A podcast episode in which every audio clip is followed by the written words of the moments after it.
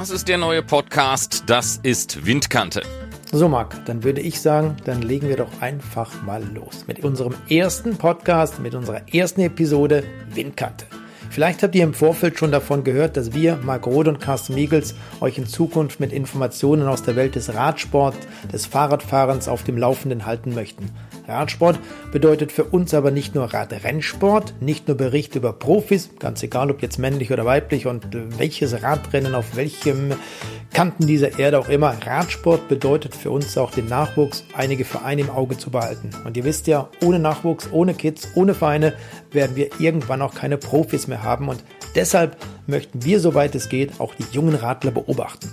Wir möchten einfach ab und an über den Tellerrand blicken, die Technik im Auge behalten, die Taktik besprechen. Wir werden Interviews führen, möchten einfach hinter die Kulissen der für uns schönsten Sportart blicken. Und es wäre schön, wenn wir dich, euch oder sie, wie auch immer, einfach dabei hätten. Und wie besser kann man so einen neuen Podcast starten, als dann gleich mal mit einem großen Event wie den Straßenweltmeisterschaften in Yorkshire. An diesem Wochenende geht's los.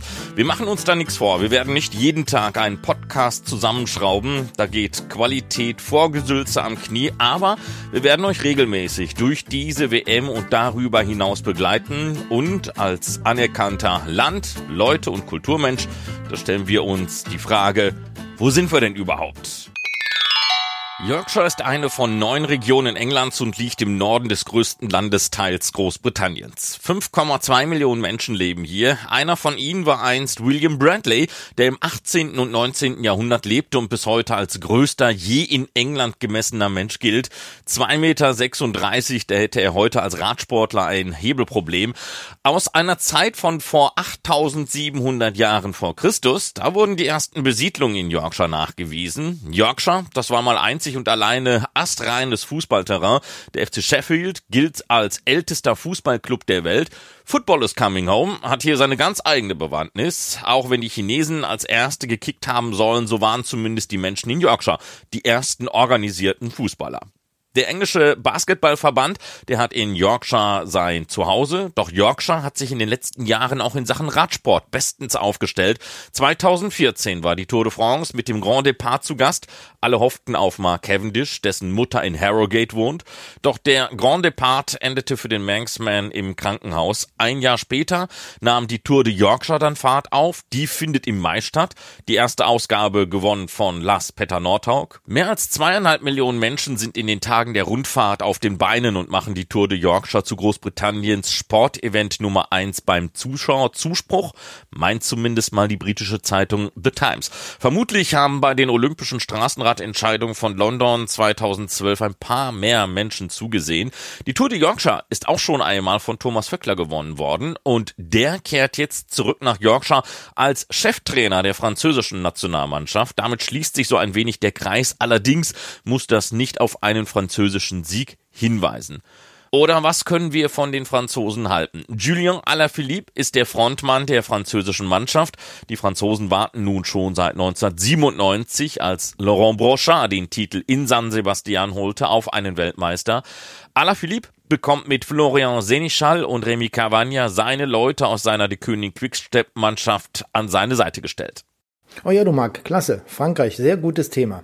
Ich finde, immerhin haben die Franzosen 2018 in Innsbruck mit Romain Bardet Silber gewonnen, mit Alaphilippe und Thibaut Pinot die Plätze 8 und 9 belegt. Das waren 3 Fahrer unter den besten 10 bei dieser Weltmeisterschaft. Und damit waren die Franzosen letztes Jahr auch die stärkste Nation. Und du sagst es, dass 1997 sie mit Laurent Brochard zum letzten Mal den Titel gewonnen haben. Das ist schon verdammt lange her. Das sind immerhin 22 Jahre und wenn ich mich so richtig erinnere, dann war das eben damals auch meine erste Weltmeisterschaft, die ich kommentieren durfte. San Sebastian werde ich nie vergessen, vor allem wegen diesem explodierten Auto dort, diese Autobombe, die unweit unserer Position hochgegangen ist. Das war grauenhaft, wie es damals dort geknallt hat. Da zuckst du einfach nur zusammen und denkst, scheiße, was ist denn jetzt passiert? Ne? Also ja, und Udo Bölz, der war damals Vierter und damit bester Deutscher, Holzmedaille. Okay, am Ende kann er sich relativ wenig dafür kaufen, aber ist eine starke WM gefahren, muss man auch nochmal an dieser Stelle sagen. Und für die Grand Nation der letzte WM-Titel, das letzte Regenbogentrikot. Weiß nicht, ob die Franzosen dieses Jahr in der Lage sind, mit Alaphilippe die WM zu gewinnen. Mit Rémi Cavagna, Florian Sénéchal hat er auf jeden Fall zwei Teamkollegen aus der Deceuninck-Quickstep-Mannschaft an seiner Seite, die sich super kennen, machen alles füreinander. Und Julien Bernard aus der Trecksäger-Friedo-Mannschaft wird sich ebenso ins Zeug legen wie die alten Hasen Anthony Roux und Tony Gallopin. Und ja, je nachdem, wie die WM läuft, mit Christophe Laporte haben sie noch einen Sprinter dabei. Allerdings wird es für ihn auch sehr schwer werden, mit der absoluten Weltklasse der Sprinter nach 280 Kilometern da nochmal Gas zu geben, sich wirklich so zu präsentieren, dass er vielleicht eine Medaille gewinnt. Aber die Franzosen sollten das Ziel haben, das Rennen so zu gestalten, dass sie mit Alaphilippe im Finale dabei sind, sich vielleicht eine kleine Gruppe mit ihm herum bildet, dass er die Chance möglicherweise auch hat, sich auf den letzten Kilometern abzusetzen. Solo, das wäre natürlich das Schönste, gerade auch bei einer Weltmeisterschaft. Vielleicht so wie in Epernay, als er die Tour de France-Etappe dieses Jahr gewann und sich dazu noch das gelbe Trikot holte. Blicken wir mal auf die Erwartungen aus deutscher Sicht. Carsten hat sich mit dem Vizepräsidenten des Bundes Deutscher Radfahrer Günter Schabel unterhalten. Günter Schabel, mit welchen Möglichkeiten reist der Bund Deutscher Radfahrer zu den Straßenweltmeisterschaften nach Yorkshire? Ja, ich denke, wir haben sehr gute Aussichten in den Juniorenklassen, wo ein Marco Brenner die ganze Mannschaft für den Nationencup an, und wir haben mehrere Nationencup-Rennen gewonnen über Rundfahrten. Ich glaube, das ist unser Hauptmerkmal. Dann in den Frauenklassen hat man gezeigt, ja, dass wir da mit Lisa Klein und einigen Rundfahrtensiegen auch mit guten Etappenplätzen, jetzt kurz Franziska Koch, die sich nochmal in Szene gesetzt hat, gute Aussichten haben. In der Elite- und U23-Klassen hat es immer ein Problem, wie ist der Rennverlauf? Und wir werden aber auch da uns Beste geben. Ich denke mal, wir kommen mit einem guten Ergebnis, vielleicht sogar mit einem sehr guten Ergebnis in Yorkshire wieder nach Hause.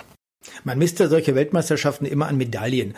Wenn man jetzt nochmal zurückblickt auf das Jahr 2018, an die Straßenweltmeisterschaften in Innsbruck, da war es ja nur in Anführungsstriche eine Medaille im Straßenrennen der Klasse U23. Könnte denn 2019 mehr Medaillen möglich sein?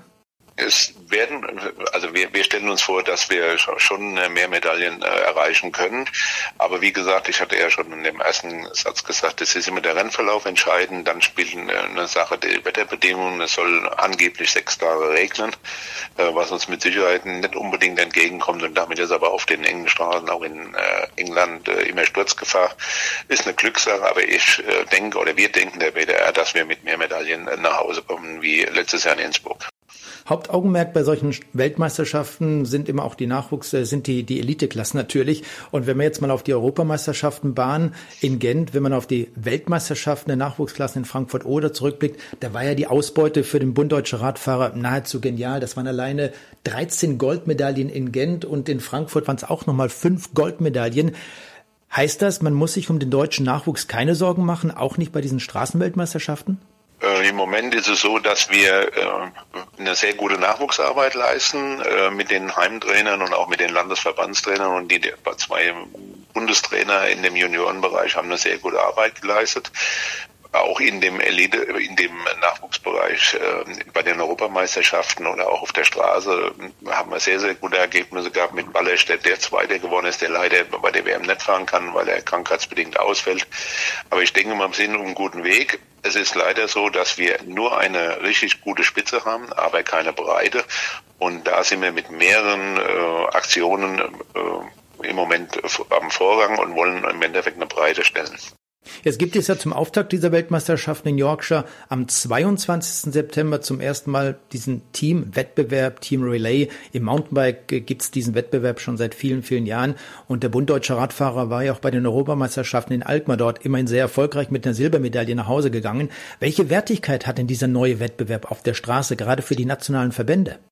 Also bei uns hat er einen hohen Stellenwert, das hat man auch schon gezeigt bei den Europameisterschaften, dass wir mit einer sehr guten Mannschaft angereist sind. Da hat leider Toni Martin gefehlt, aber wir werden auf jeden Fall mit einer sehr guten Mannschaft antreten. Es ist ein hohen Stellenwert für uns, weil wir eine Tradition haben mit den Viererwettbewerben von früher mit Olympiasieger und Weltmeistern. Und ich denke mal, das ist auch eine Auszeichnung nochmal für den Verband, dass wir uns da darstellen können, welche extreme Arbeit wir auch von dem Nachwuchsbereich dann in den Elitebereich mitbringen. Und nicht umsonst haben wir ja mehrere Jahre Juniorenweltmeister oder auch U23-Weltmeister im Zeitfahren gestellt. Günter Schabel hat zu Beginn Marco Brenner angesprochen. Wie sieht er denn seine Chance selbst? Ja, also bei mir läuft dieses Jahr echt erstaunlich gut, offensichtlich. Vor allem beim ersten Junioren hätte ich das nicht gedacht.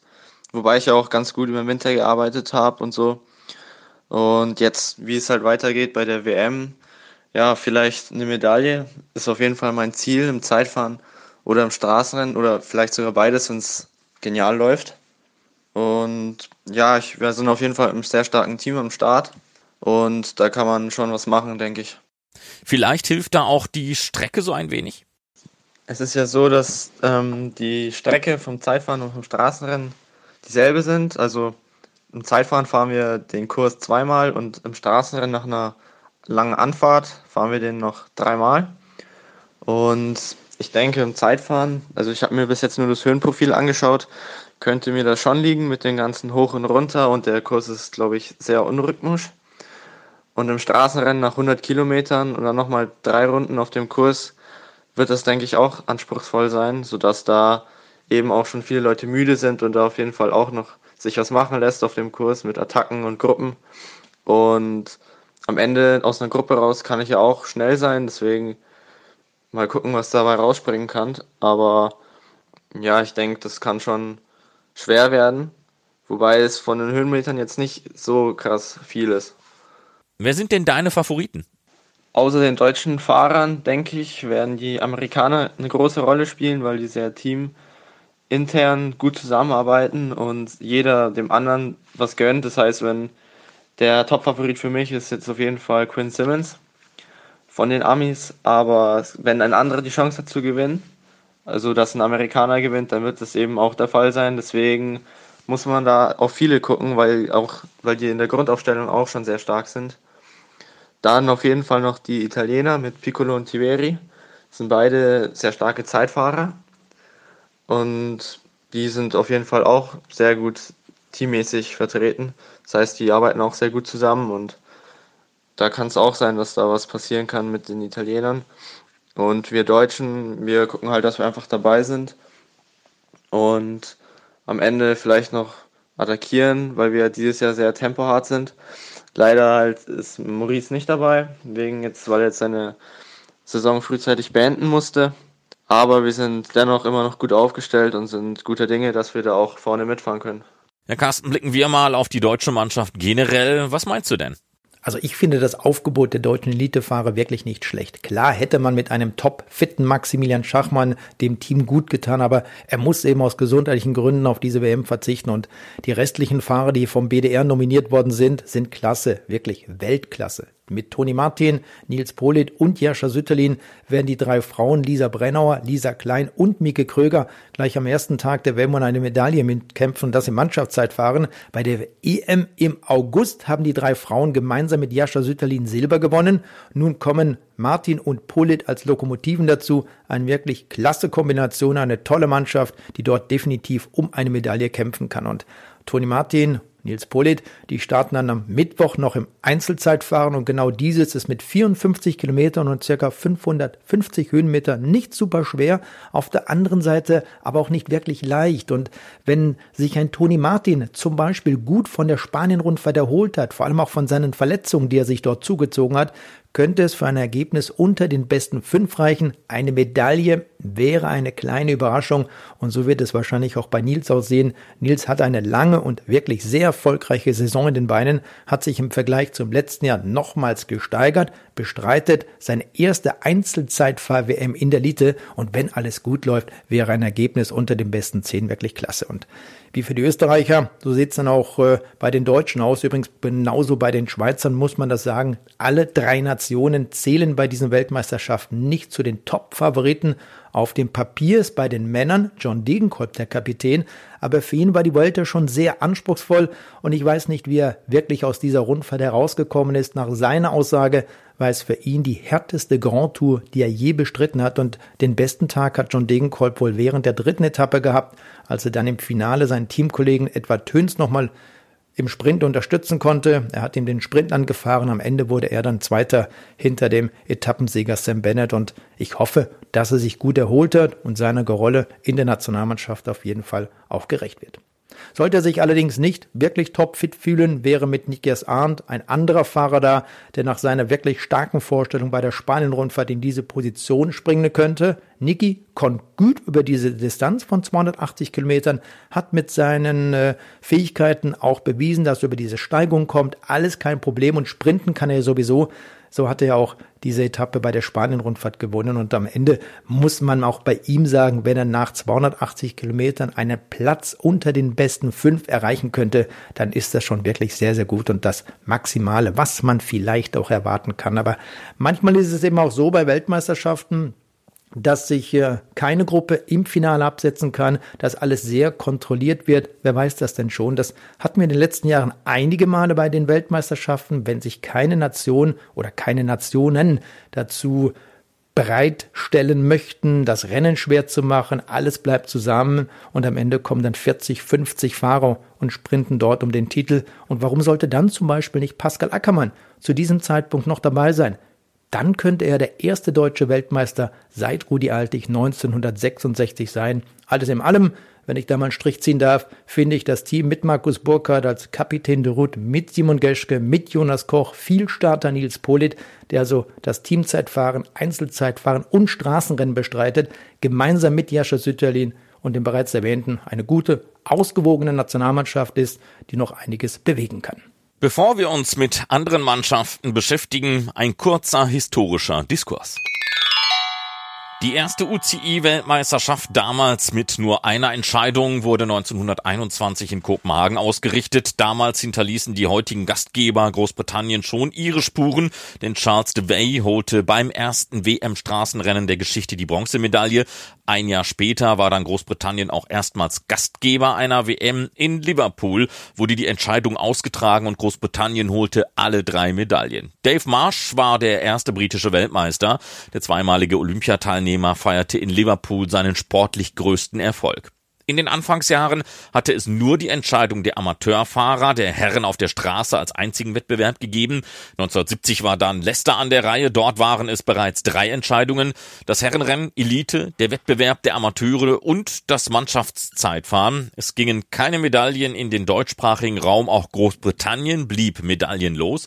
1982 war dann Goodwood in West Sussex an der Reihe. Bernd Drogan aus der damaligen DDR gewann das Rennen der Amateure. Ja, Marc, das ist jetzt 37 Jahre her auf den Tag, als mein WM-Rennen war. Die Erinnerungen daran sind eigentlich sehr gering, weil ich war am Ende des Rennens so kaputt, dass ich nicht mal die Siegerehrung mitbekommen habe. Das Letzte, was ich noch denken konnte, war eine Runde vor Schluss, als die Glocke kam. Da dachte ich jetzt, wenn jetzt das Rennen zu Ende wäre, wärst du Weltmeister, aber musst ja noch eine Runde. Aber am Ende hat's geklappt, 8 Sekunden. Zwischen Held der Nation und Pfeife der Nation, aber es hat ihm halt gereicht. Und ich bin dann 30 Jahre später mit meiner Frau nochmal in Goodwood gewesen und habe mir dann 30 Jahre danach die Strecke erarbeitet. Ich bin dann mit dem Rad rumgefahren, habe mir das alles angesehen und dann kam so langsam die Erinnerung zurück an eigentlich meinen allergrößten Erfolg in meiner sportlichen Karriere. Bronze in diesem Rennen für den Schweizer Jürg Bruckmann. Die Schweizer holten dann noch Silber im Mannschaftszeitfahren. Es waren auch 1982 nur 3 WM-Rennen. Mit einem Blick auf den ewigen Medaillenspiegel, da führt Italien mit 50 Weltmeistertiteln und 136 Medaillen insgesamt. Gastgeber Großbritannien auf der 7, direkt hinter der heutigen Bundesrepublik Deutschland. Rechnet man aber die Medaillen der DDR und der BRD vor der Wende dazu, was die Goldmedaillen anbelangt, dann würde man an den Schweizern vorbeiziehen. Das wäre so auch in der amerikanischen Zählweise der Medaillen, wo jede Medaille den gleichen Stellenwert hat. Die Schweizer mit 15 Weltmeistern auf der 5 und Österreich muss sich weit hinten anstellen auf Rang 31 ohne einen WM-Titel und nur 3 Medaillen seit 1921. Carsten, was machen wir mit den Österreichern? Österreich, vielleicht auch eine relativ schwierige Frage, aber ich sag mal so, nichts ist unmöglich.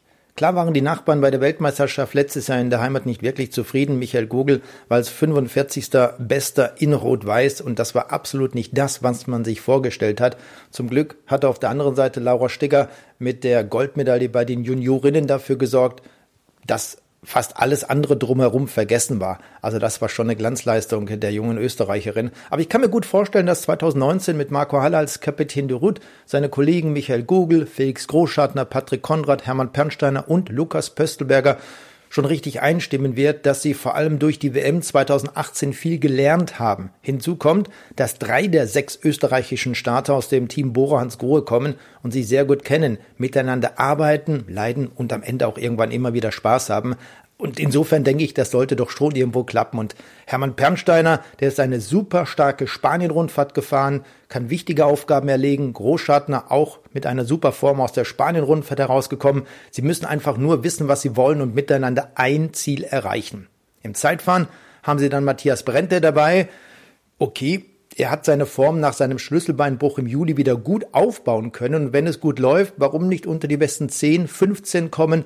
Realistisch gesehen sicherlich sehr, sehr schwierig für Matthias Brändle. Aber vielleicht klappt es ja dort mit einer Überraschung. Ähnlich wie Anna Kiesenhofer. Sie startet im Rennen der Frauen im Einzelzeitfahren, war bei den Europameisterschaften auf Platz 5. Und sie könnte ähnlich wie 2007 oder 2008, damals Christiane Söder, in Stuttgart zum Beispiel, Bronze und Silber gewinnen. Sie hat dort bei der Europameisterschaft eben in Alkmaar im August, ist noch gar nicht so lange her, gezeigt, was sie kann. Und schauen wir mal, wie das dort zu Ende gehen wird bei den Frauen im Einzelzeitfahren. Und alles andere, Junioren und U23, wird es sehr, sehr schwierig, etwas vorherzusagen. Aber warum sollte Felix Gall, der war ja immerhin schon mal Weltmeister 2015 bei den Junioren, wird nächstes Jahr bei Sunweb im World Tour Team unter Vertrag sein, mit seinen Kollegen Tobias Bayer, Patrick Gamper, der vor ein paar Tagen so nach in Italien bei der Friaul-Rundfahrt eine Etappe gewonnen hat, gemeinsam mit Markus Wildauer aus Tirol nicht für ein gutes Ergebnis sorgen. Und eines ist sicher,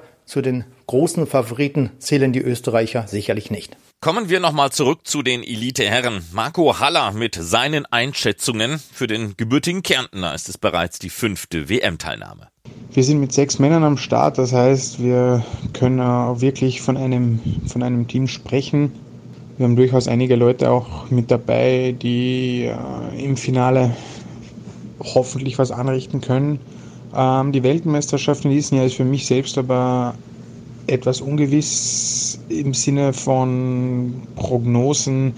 Es ist für mich sehr schwer einzuschätzen, auch durch die Länge und gegebenenfalls schlechtes Wetter können dort definitiv eine Rolle spielen. Ich hoffe, ich kann mich fit kriegen. Meine Vorbereitung war leider nicht so wie geplant. Ich wäre gerne die Tour of Britain gefahren, um nochmal eine Rundfahrt kurz vor der WM in die Beine zu kriegen. Das hat sich aber teamintern leider nicht machen lassen. Bin jetzt eben in Kanada. Hoffe dann, dass ich die lange Reise gut verkraften werde.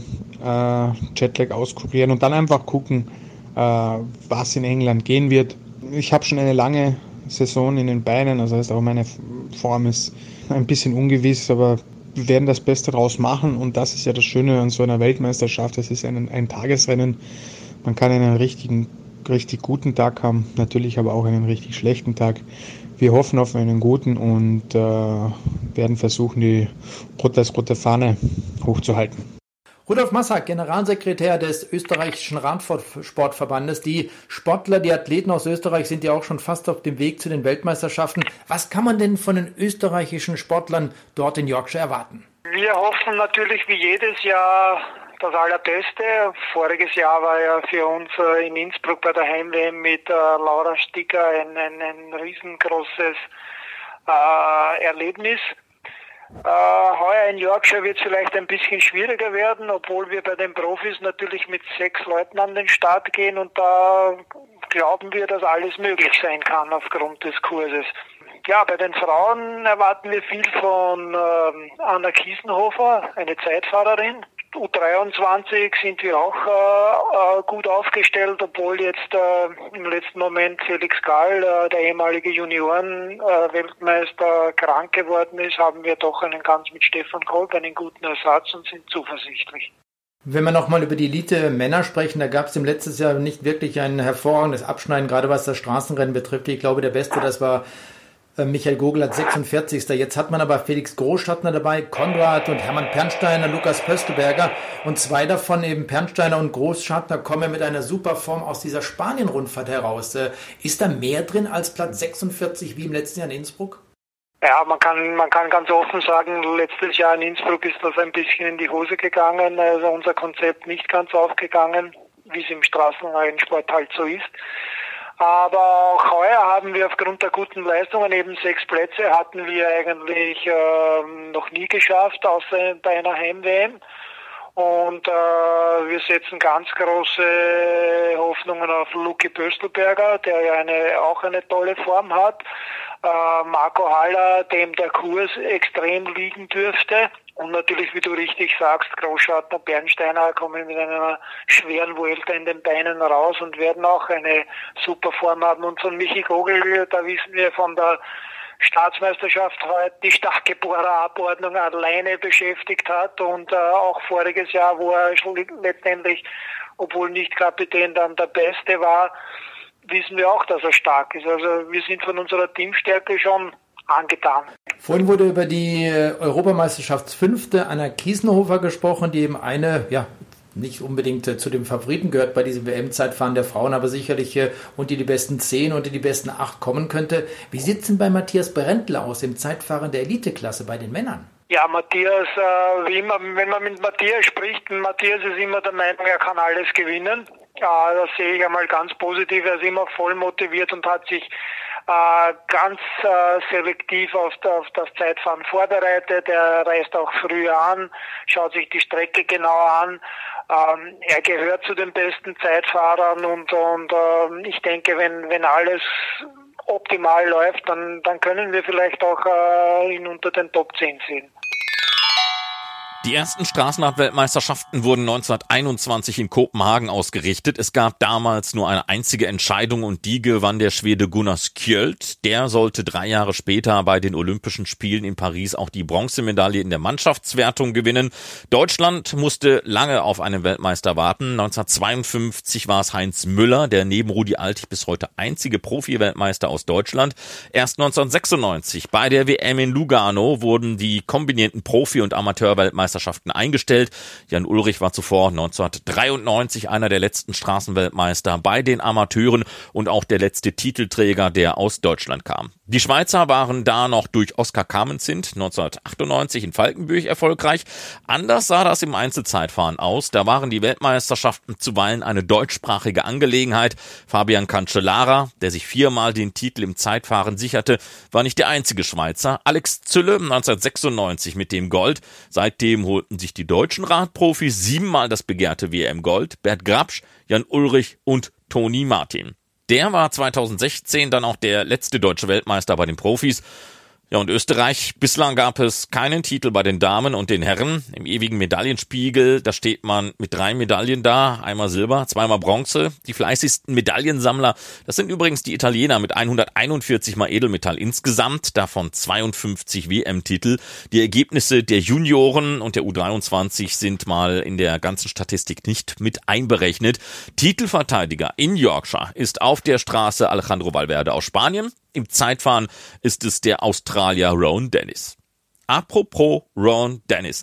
Da hatten wir uns Sorgen um Rowan Dennis gemacht, dass er vielleicht während der Tour de France von Aliens entführt worden ist. Doch die mysteriöse Aufgabe hatte nichts mit Außerirdischen zu tun. Doch seit diesem Vorfall hatte es für ihn kein einziges Rennen gegeben. Jetzt das Comeback in Yorkshire, allerdings mit einem brandlosen Fahrrad. Ob das Material der Grund für den Tourausstieg war, darüber kann man bis heute eigentlich nur mutmaßen. Du, da gebe ich dir vollkommen recht, dass mit Rowan Dennis alles wirklich sehr, sehr mysteriös und ich habe auch keine Ahnung, was wirklich dort vorgefallen ist, ob es am Material lag, ob es an der Kleidung lag für das Zeitfahren, das am anderen Tag anstand, ich weiß es nicht, würde ich einfach mal sagen, Schwamm drüber. Nun hat er als Titelverteidiger seinen Startplatz bei dieser Weltmeisterschaft sowieso sicher und wenn er fahren will, warum denn auch nicht? Auch ohne Rennen, die er zur Vorbereitung nutzen konnte, wird er dort starten. Er hat ja sowieso vor kurzem in einem Interview darüber gesprochen, dass seine Zahlen, seine Werte besser sind als jemals zuvor. Er wäre auch nicht der Erste, muss man dazu sagen, der sich mit Training auf einem Trainer auf einen wichtigen Wettbewerb vorbereiten würde und gewinnt. Ich bin allerdings gespannt, wie während dieser Weltmeisterschaft dann sein Rad aussehen wird, ob das wirklich brandlos sein wird, ohne das Logo von Merida zum Beispiel. Denn er geht ja wohl auch davon aus, dass er im nächsten Jahr noch für Bahrain Merida starten würde. Und mit dieser Aktion würde er dann unterm Strich einfach nur Öl ins Feuer gehen. Die Belgier mit einem Luxusproblem, Greg van Avermaet, Philippe Gilbert oder Remco Evenepoel, das sind jetzt nur 3 der Top-Namen für Belgien. Eine Mannschaft ohne Indianer? Indianer, weiß nicht, sind die restlichen Staaten der belgischen Nationalmannschaft sicherlich nicht, aber Oliver Nasen, nehmen wir ihn mal als Beispiel, Dylan Teuns noch dazu zu nehmen, die haben ja auch oft genug bewiesen, was sie können, und gerade Dylan Teuns, auch er kommt mit einer super Form aus der Spanien-Rundfahrt heraus, aber klar, mit einer Mannschaft, zu der Olympiasieger Greg van Avermaet gehört, wo sich ein junger Remco Evenepoel etablieren möchte, ein Weltmeister wie Philippe Gilbert erneut gewinnen kann, hat man vielleicht schon ein gewisses Luxusproblem. Philippe Gilbert hat mit seinen Siegen bei der Spanien-Rundfahrt mehr als eindrucksvoll bewiesen, dass er einer der Siegeranwärter in Harrogate am 29. September sein wird. Er hat keine Probleme mit solchen Steigungen oder der Distanz von 280 Kilometern. Das wird für ihn überhaupt keine Schwierigkeit bieten. Sprinten kann er, typischer Allrounder, und für solche Renner ist der Kurs bei der WM ja auch gemacht. Sollten Gilbert und Greg van Avermaet im Finale dabei sein, dann müssen nur ganz genau wissen, für wen sie fahren, sich einig sein. Schau dir doch mal die Ergebnisse von Greg van Avermaet in der letzten Zeit an. Die Formkurve zeigt wirklich ganz, ganz steil nach oben. Zuletzt eben am letzten Sonntag war das gewesen, Sieger in Montreal. Und ich könnte mir gut vorstellen, dass gerade Greg van Avermaet in Yorkshire ja ein besonderes Gefühl entwickelt, sich dort besonders wohl fühlt. Letztes Jahr hat er die Tour of Yorkshire gewonnen, dieses Jahr dort eine Etappe in Leeds gewonnen und zwar Zweiter, am Ende dann noch in der Gesamtwertung. Mathieu van der Poel meinte, er werde nicht nach Yorkshire fahren, um dann seine Startnummer spazieren zu fahren, und darauf ist alles ausgerichtet. Bondscoach Koos Morenhout hat das Team um van der Poel herum aufgebaut, aber van der Poel meint auch, dass es alleine an ihm liege, im richtigen Moment dann da zu sein, wo er hingehöre, und mit der Cross-Saison, die in diesem Jahr früher startet, will er erst ab dem 22. Oktober was zu tun haben. Genau, das ist sicherlich die wichtigste Mitteilung, die vom Bondscoach Koos Morenhout ausgegangen ist. Alle für Mathieu van der Poel, den Überflieger des Jahres. Und es ist ja einfach Wahnsinn gewesen, wenn man allein an seinen Sieg beim Amstel-Gold-Rennen denkt, wie er dort den Sieg eingefahren hat. Das Ding war eigentlich schon vergeben, dann kommt er noch von hinten, knallt nach vorne, gewinnt den Sprint vor den heimischen Zuschauern. Jetzt doch zuletzt bei der Tour of Britain, also dort ja nicht nur die Etappen gewonnen hat, auch die Gesamtwertung mit nach Hause kam.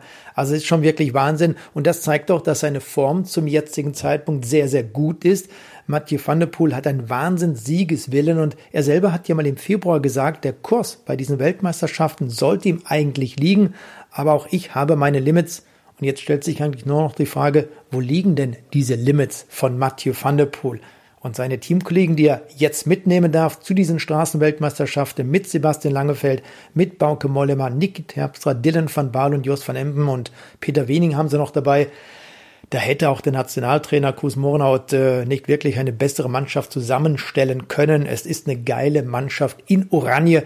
Ich glaube, das kann man so sagen. Und apropos Oranje, den letzten Weltmeister, den die Niederländer feiern konnten, das war 1985 Joop Zoetemelk. 34 Jahre ist das her. Also es wird höchste Zeit für einen neuen niederländischen Weltmeister. Auch die Norweger haben eine interessante Mannschaft zusammen, wenn auch ohne große Überraschung. Alexander Kristoff, Edvald Boasson Hagen, Amund Grøndal Jansen, Carl-Fredrik Hagen, Sven-Erik Byström und Vegard Stakkelengen. Der norwegische Fernsehexperte Mats Kaggestad, der spricht von der stärksten Mannschaft, die Norwegen je zu einer WM geschickt hat. Odd Christian Eiking hat den Sprung in den Sechserkader nicht geschafft. Das Debüt bei der Tour und der Sieg auf der Königsetappe des Arctic Race of Norway haben da offensichtlich nicht überzeugt. Absolut, ich muss Mats Kaggestad da recht geben, und wer sich im Radsport auskennt, der weiß, dass diese norwegische Nationalmannschaft sehr stark ist. Zwar haben sie mit 6 Fahrern auch nicht das maximale Kontingent ausschöpfen können, jedoch werden auf der anderen Seite Alexander Kristoff und Edvald Boasson Hagen ihre Teamkollegen schon richtig einsetzen. Mit Sven-Erik Byström und Vegard Stakkelengen haben sie ja nicht nur exzellente Rennfahrer mit im Team, die Rennen gut lesen können, sondern die sich eben auch für keine Aufgabe zu schade sind. Und Carl-Fredrik Hagen, der kommt jetzt auch dazu, eine der Vuelta-Entdeckungen 2019, der wird sich ebenfalls bedingungslos in den Dienst der Mannschaft stellen. Ja, und dann müssen am Ende eben nur noch die Erfahrenen das Ganze umsetzen, und wenn sie sich selber nach 280 Kilometern nicht mehr fit genug fühlen, dann könnten sie ja theoretisch Amund Gröndal-Jansen noch als Joker auf die Reise schicken. Also das wäre das Prozedere für die norwegische Nationalmannschaft. Sie dürfen nur einen Fehler nicht machen, wie zuletzt auch bei der Straßen-WM 2016 in Katar, dass es dort eben nicht wieder diese Abstimmungsprobleme gibt. Aber ich gehe davon aus, hoffe, dass eben gerade solche Rennfahrer wie Christoph und Edvard Boasen Hagen daraus gelernt haben und solche Fehler dann nicht mehr vorkommen. Peter Sagan hat sich seit der Tour rausgenommen und ein reduziertes Programm eingelegt, um sich seinen WM-Titel mal wiederzuholen. Nur ein paar Eintagesrennen stehen im Programm und dazu gehört dann eben auch die Kanada-Reise nach Quebec und Montreal. In Hamburg war er auch dabei, dann bei zwei kleinen Rennen in Belgien im September. Ja, wenn Peter Sagan denn gewinnen sollte, dann wäre es der 4. WM-Titel in seiner Karriere. Klar, Sagan musste immer auf der Rechnung haben und das gerade auf einem Kurs wie dem in Yorkshire. Immer sehr konstant bei der Tour de France gefahren, eine Etappe gewonnen, Grün zum 7. Mal mit nach Hause genommen und nach dieser von dir angesprochenen Pause war er in Hamburg immerhin sehr guter 6. Quebec hatte dann als 2. beendet und in Montreal, selbst wenn das Ergebnis dort nicht ganz so gut war, ist Peter Sagan ein starkes Rennen gefahren. Vor allem wie er die Rennen fährt, das ist so typisch Peter Sagan. Einfach immer auf der Höhe des Geschehens, beobachtet alle Kollegen und wenn es am Ende dann eben nicht funktioniert, dann liegt es zum Teil auch daran, weil er von vielen immer wieder beobachtet wird, sehr genau kontrolliert wird. Aber es zeigt auf der anderen Seite ganz klar, Peter Sagan ist auf Kurs und niemand wäre verwundert, wenn Peter Sagan der erste Fahrer in der Geschichte des Radsports wäre, der sich zum 4. Mal das Regenbogentrikot bei den Profis sichern könnte. Die USA bieten insgesamt 27 Fahrerinnen und Fahrer in allen Kategorien auf. Chet Hager will im Einzelzeitfahren auf das Podest. Er hatte das abschließende Einzelzeitfahren beim Giro d'Italia gewonnen.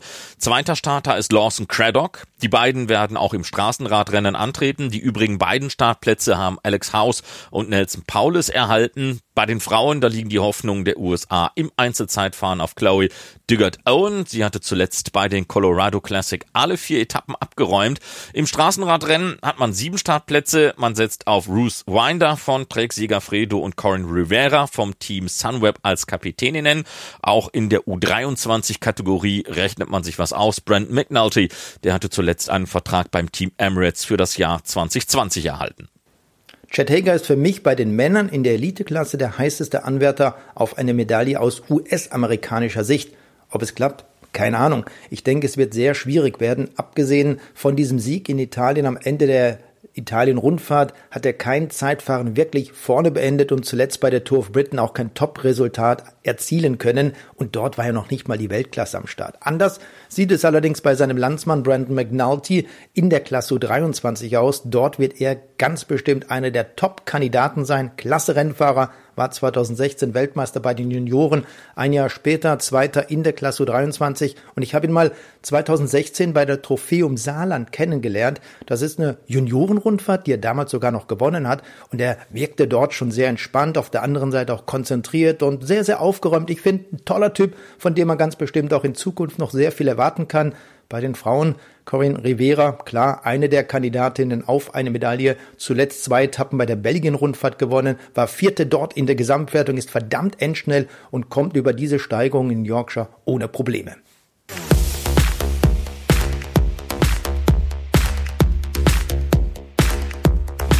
Spanien hat bedingt durch Titelverteidiger Alejandro Valverde 9 Startplätze. Valverde war gesetzt. Der neue Cheftrainer Pascual Mompaler nimmt dann unter anderem Ivan Garcia Cortina mit, der zuletzt beim Grand Prix Cycliste de Montréal auf das Podest kam.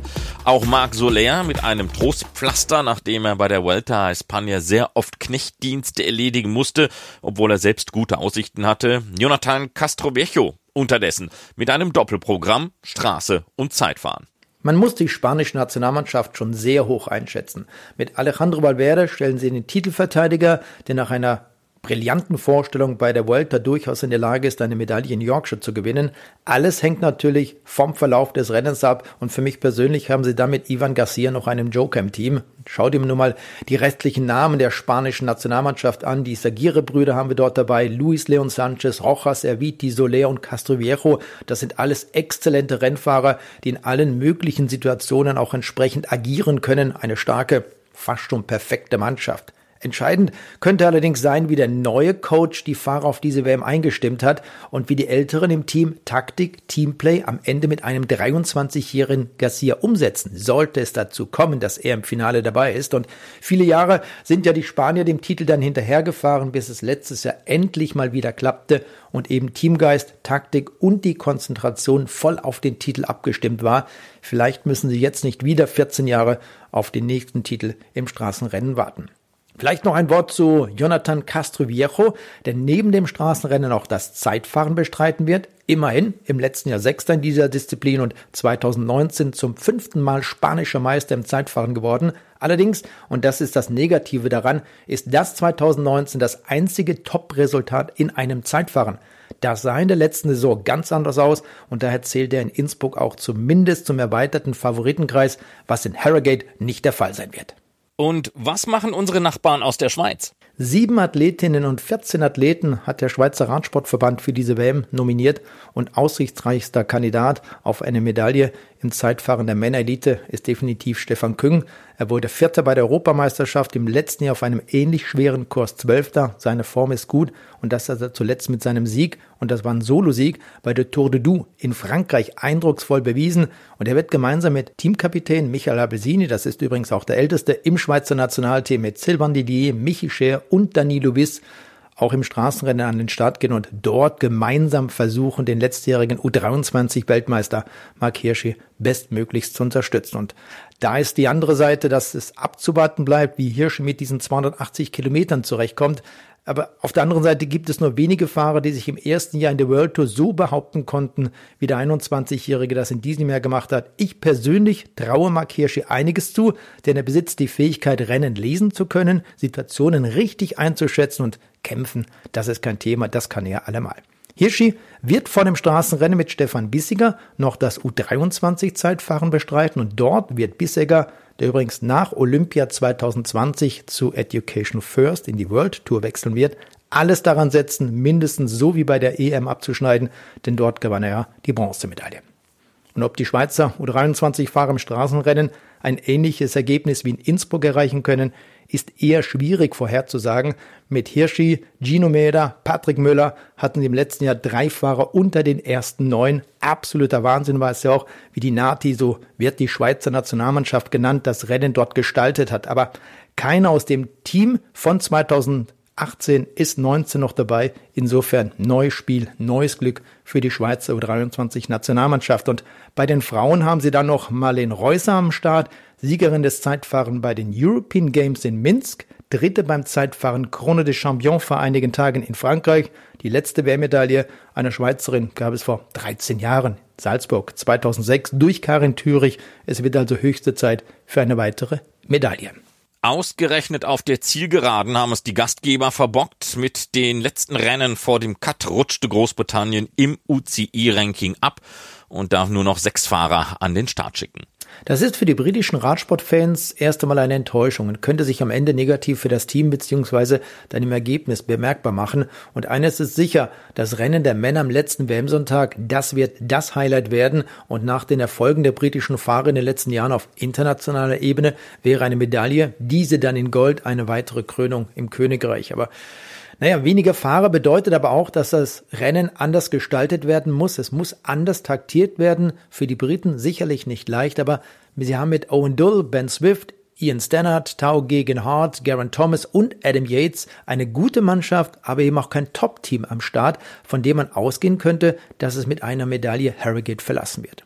Im Zeitfahren sieht es da schon etwas anders aus. Klar, mit Christopher Froome, dadurch, dass er fehlt ein ganz, ganz wichtiger Rennfahrer im britischen Team. Aber mit Dowsett und eben wiederum Geraint Thomas sind 2 Spezialisten am Start und Thomas ist auch ein Kandidat für eine Medaille. Im Team-Wettbewerb oder Mixed Relay am ersten Veranstaltungstag, also am 22. September, das könnte dann schon so ein kleiner Stimmungsbarometer gerade für den britischen Radsport, für die britischen Radsportfans sein. Aber auch da sind die Briten sicherlich nicht zu den Top-Favoriten zu zählen. Die Australier hatten wir bereits, was Ron Dennis anbelangt, aber lass uns noch einmal auf die Straße schauen. Michael Matthews hat eine der WM-Generalproben für sich entschieden, der Sieg beim Grand Prix Cycliste Québec. In Montreal keine Chance, aber einen Erfolg nimmt er dann doch mit nach Yorkshire. In Innsbruck war er zuletzt nur Zuschauer und sackenttäuscht. Der letzte Australier, der einen WM-Titel gewinnen konnte, das war Cadel Evans und das ist nun auch schon 10 Jahre her. Es kann sehr gut sein, dass Matthews noch eine Wut im Bauch hat, wenn er an die WM 2018 denkt. Aber am Ende muss man auch sagen, der ist in Innsbruck nur ganz schwer um den Titel hätte mitfahren können.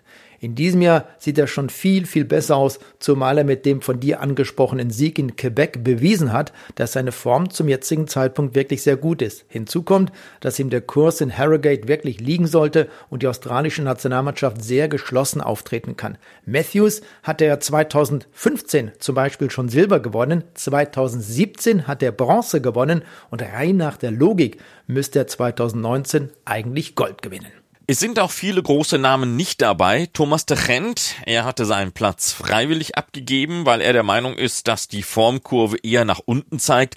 Der belgische Cheftrainer Rik Verbrugge hatte ihm während der Europameisterschaft noch einmal klargemacht, dass er ihn gerne mit nach Yorkshire nehmen würde.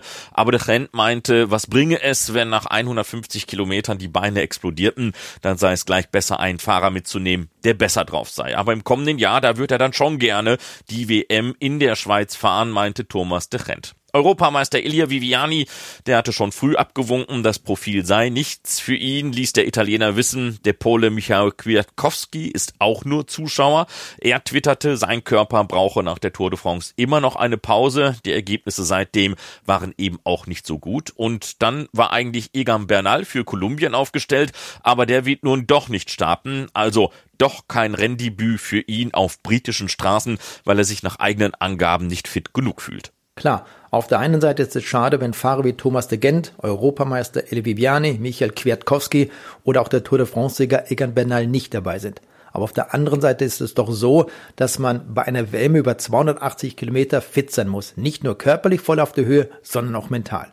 Eine WM ist das Highlight am Ende der Saison, nach einer zum Teil wirklich ganz langen Saison. Man trägt das Nationaltrikot und das ist etwas ganz Besonderes, das einen mit Stolz erfüllt. De Gendt hat 2019 3 Grand Tours bestritten. Das ist eine enorme körperliche und mentale Belastung, die man sich wohl kaum wirklich vorstellen kann. Sollte er nächstes Jahr in der Schweiz starten, wird er sicherlich auch ein anderes Jahresprogramm fahren als in diesem Jahr.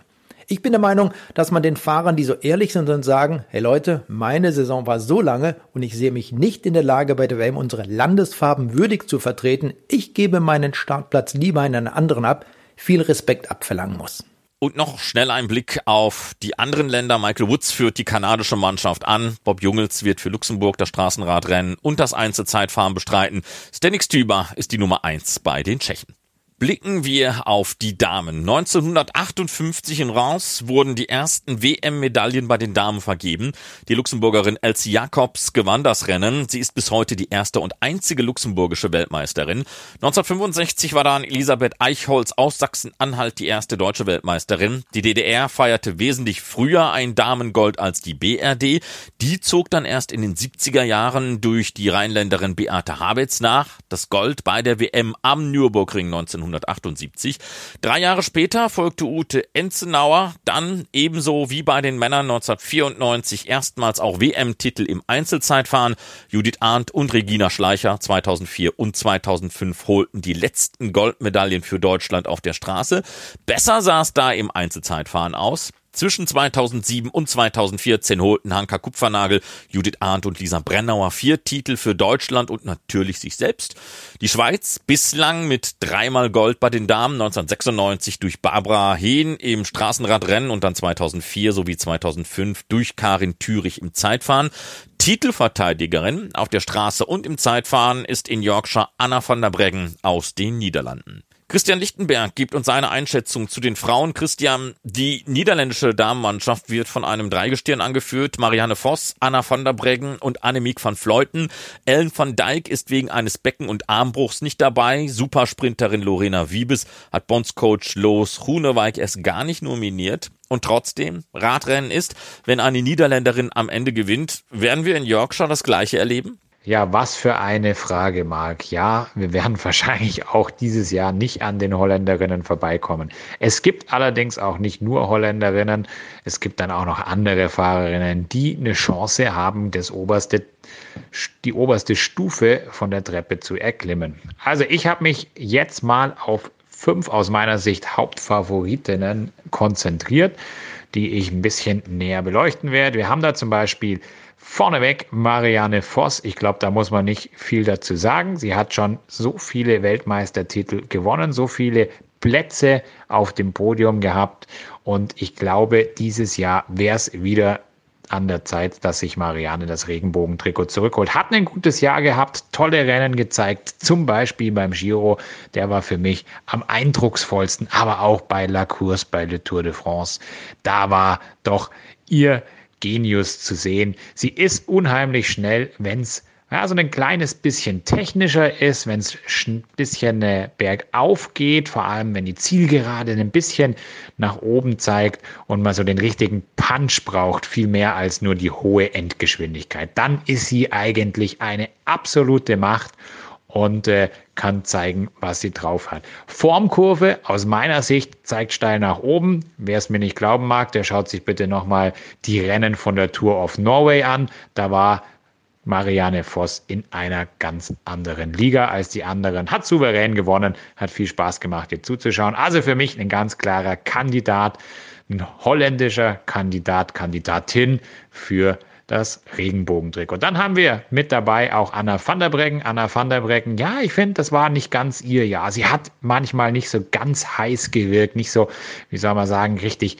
hungrig nach Siegen war sie unterwegs, sondern sie hat so ein bisschen das mitgenommen und geguckt, was sie kann und was geht, was man machen kann. Hat viel für Mannschaftskolleginnen gearbeitet, obwohl man manchmal das Gefühl hätte, es wäre besser gewesen. Sie hätte für sich selber geschaut und das hätte dann auch der Mannschaft mehr gebracht. Ihr liegen natürlich schwere Rennen, lange Rennen, Rennen, die ja hart gefahren werden und die aber am Ende dann, wenn es irgendwie geht, nicht in einem Sprint enden. Ich denke, für sie wäre eine gute Möglichkeit, irgendwann im Rennen anzugreifen und zu attackieren. Formkurve zeigt auch bei ihr nach oben. Sie hat ja vergangene Woche erst das Rennen in Ploé gewonnen, das zur Women's World Tour gehört und das aus meiner Sicht dann relativ ähnliche Charakteristik hat wie die hügelige Landschaft, die uns in Yorkshire erwartet.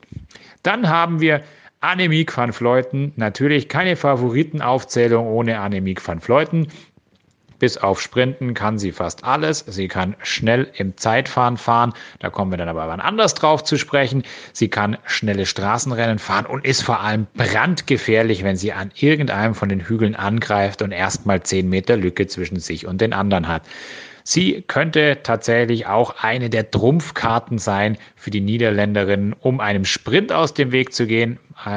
Annemiek van Vleuten kann man früh schicken, kann man spät schicken, kann man irgendwann schicken. Sobald sie Loch hat, wird sie wirklich kaum mehr zurückzuholen sein.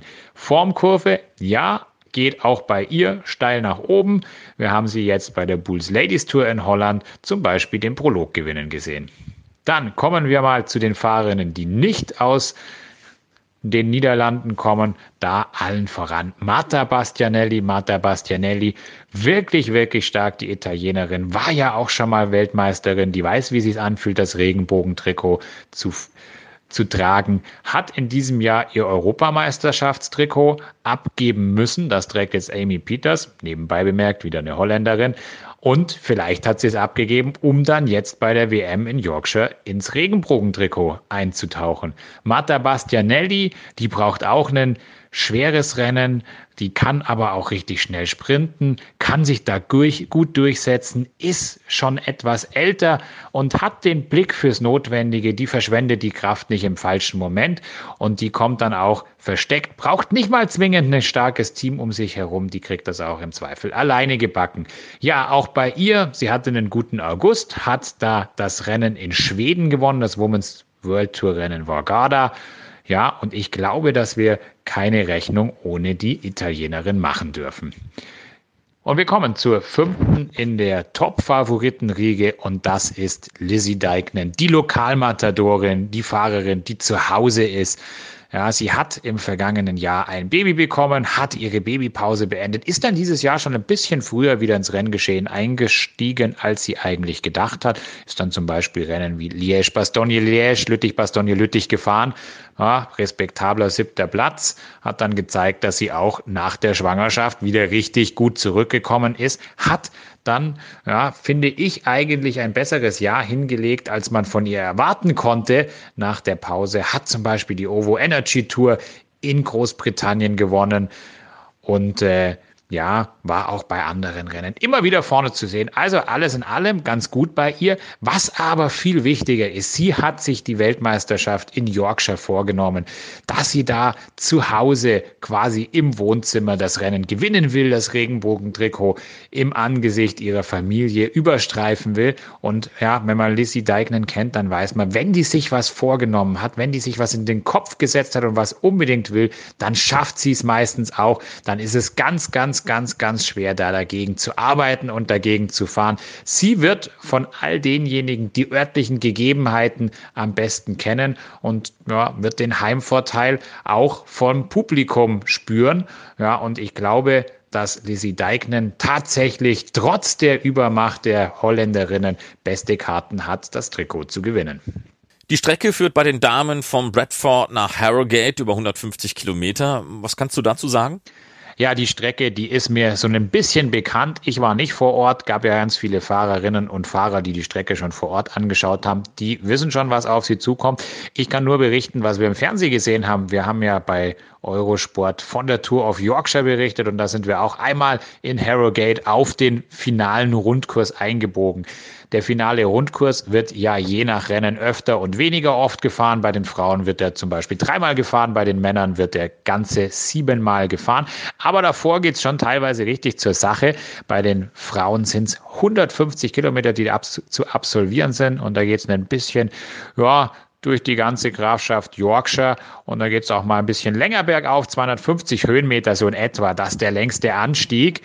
Ja, und dann ja, geht es vor allem aber auch davor und danach immer so ein bisschen wellig auf und ab. Ich denke, die Strecke ist schwerer, als man sie im Profil einschätzen kann. Und beim finalen Rundkurs ist vor allem so, da geht es ständig links, rechts, gerade, Kurve, irgendwo kleines Hindernis, ein bisschen bergauf, ein bisschen bergab. Und na, bei diesem winkligen Kurs ist es relativ schwierig, sich gut zu organisieren und eine gute Nachführarbeit zu machen. Am Ende glaube ich, dass viele Fahrerinnen und Fahrer den Rundkurs ein bisschen unterschätzen, die gesamte Strecke ein bisschen zu unterschätzen. Ich glaube, dass es im Rennen dann richtig zur Sache geht. Das allerdings meine Einschätzung. Werden wir dann sehen, was die Fahrer und Fahrerinnen dann vor Ort draus machen. So, jetzt Butter bei die Fische. Was machen wir mit den deutschen Damen? Was können sie erreichen? Ja, was können die deutschen Damen meiner Meinung nach erreichen? Spannende Frage. Wir haben ja schon über die 5 Top-Favoritinnen gesprochen. Da kommen mit Sicherheit dann noch ein paar mit Außenseiterchancen dazu. Mit Außenseiterchancen meiner Meinung nach auch die Deutschen unterwegs. Ja, allen voran möchte ich doch 2 Namen nennen, die wir da auf der Karte haben müssen, nämlich die 2 Lisas, Lisa Brennauer und Lisa Klein. Dass Lisa Brennauer sowas prinzipiell kann, das hat sie ja schon öfter nachgewiesen. Ich möchte da nochmal drauf verweisen, wie sie 2014 in Ponferrada Vize-Weltmeisterin hinter Pauline Ferrand-Prévot geworden ist. Damals war es ja auch keine leichte Strecke, da hatte man schon auch einen richtigen Hügelberg auf der Runde, den man absolvieren musste. Da kam sie ein bisschen hinter der Favoritinnengruppe über den Berg. Dann wurde die Lücke geschlossen und dann konnte sie in einem fulminanten Schlusssprint, ja, kann man sagen, um Zentimeter die Silbermedaille errangen. Wenn sie da vielleicht noch ein paar Meter mehr Straße vor sich gehabt hätte, hätte es damals schon zum Weltmeistertitel gelangt.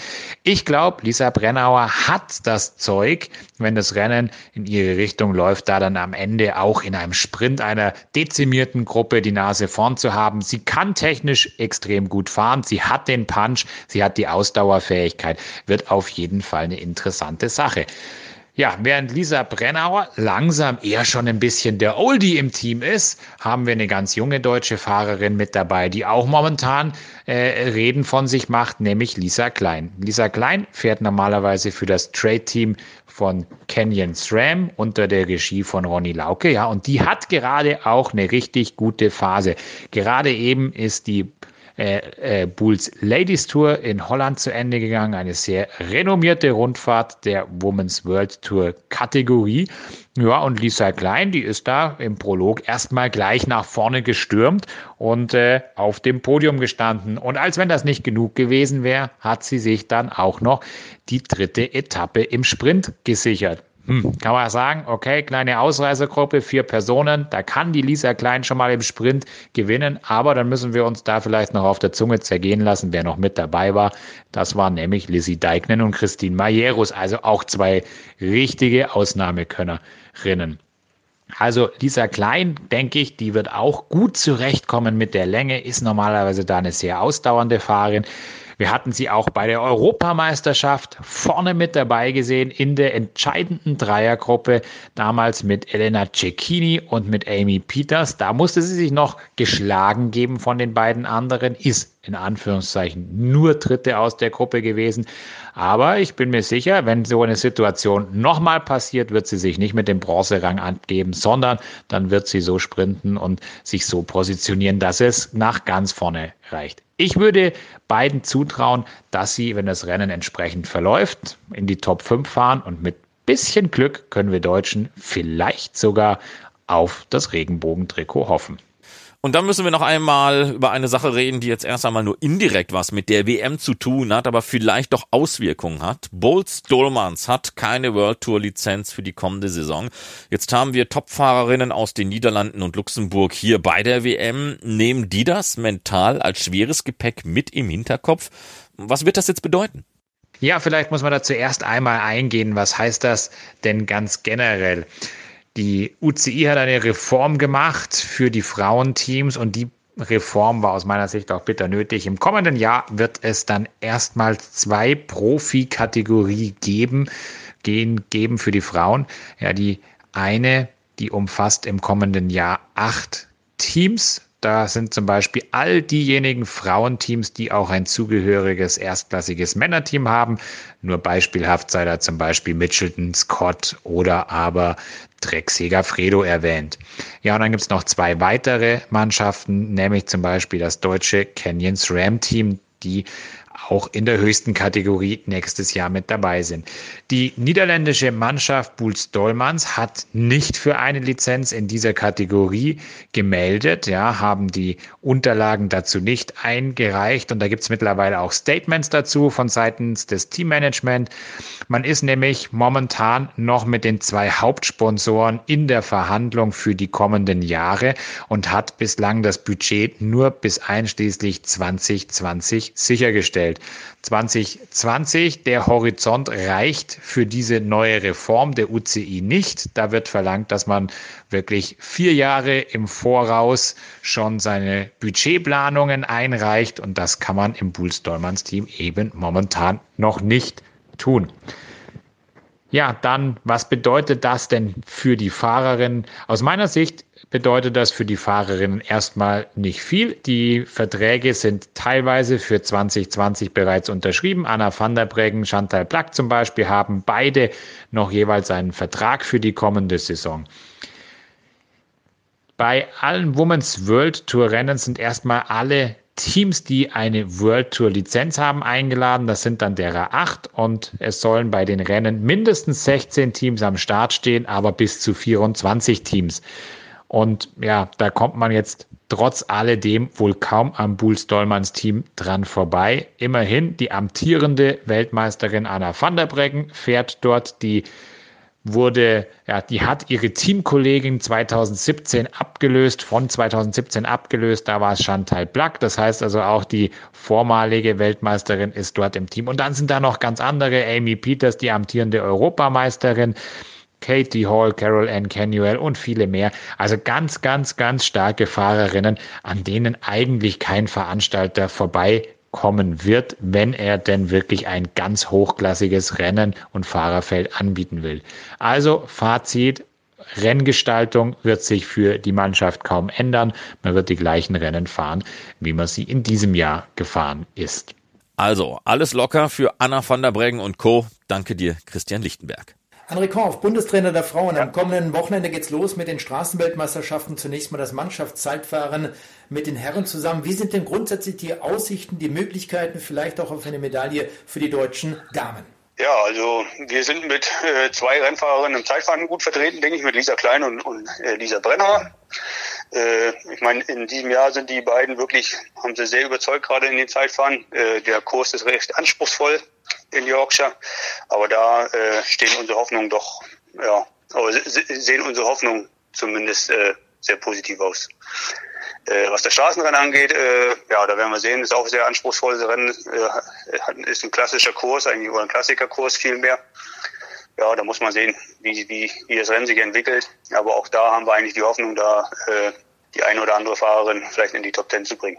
Wie sind denn die Mannschaften grundsätzlich aufgestellt? Kann man sagen, dass die üblichen Verdächtigen, so zum Beispiel die Italienerinnen, die Niederländerinnen, die großen Favoriten für diese WM sind? Ja, auf jeden Fall. Also ganz große Favoriten sind wie gesagt, die Holländer oder die Niederländerinnen in dem Fall und auch die Italiener, ja. Aber man hat auch immer wieder andere Nationen dabei, so wie die Dänen, die immer wieder mit reinfunken. Also, aber die großen Favoriten sind eigentlich, wie gesagt, die Niederländer und die Italiener. Also ich würde sagen, das war's dann erst einmal für unsere erste Episode des Podcasts Windkante. Ich mache Schluss für heute. Genug Radsport. Du, Marc, kannst du gerne noch weitermachen. Und nein, allerdings, pass auf, bevor ich das vergesse, noch schnell ein dickes Dankeschön an Artberg Kreation und Tommy Cipollini, den Weltmeister im Zeitfahren der Radsportjournalisten, für die Gestaltung des Logos Windkante und an unsere juristische Abteilung FFM für Rat und Tat. So, und jetzt ist aber wirklich Schluss für mich. Ich bin raus. Tschüss. Dann habe ich das letzte Wort. Das war die erste Ausgabe unseres Podcasts Windkante. In der nächsten Ausgabe blicken wir intensiver auf die Junioren und U23 und wir reichen unsere Einschätzung zu den Italienern nach. Nationaltrainer Davide Cassini, der hatte noch die Toskana-Rennen abwarten wollen und dachte, die Letzten werden die Ersten sein. Naja, danke fürs Verweilen und fürs Zuhören.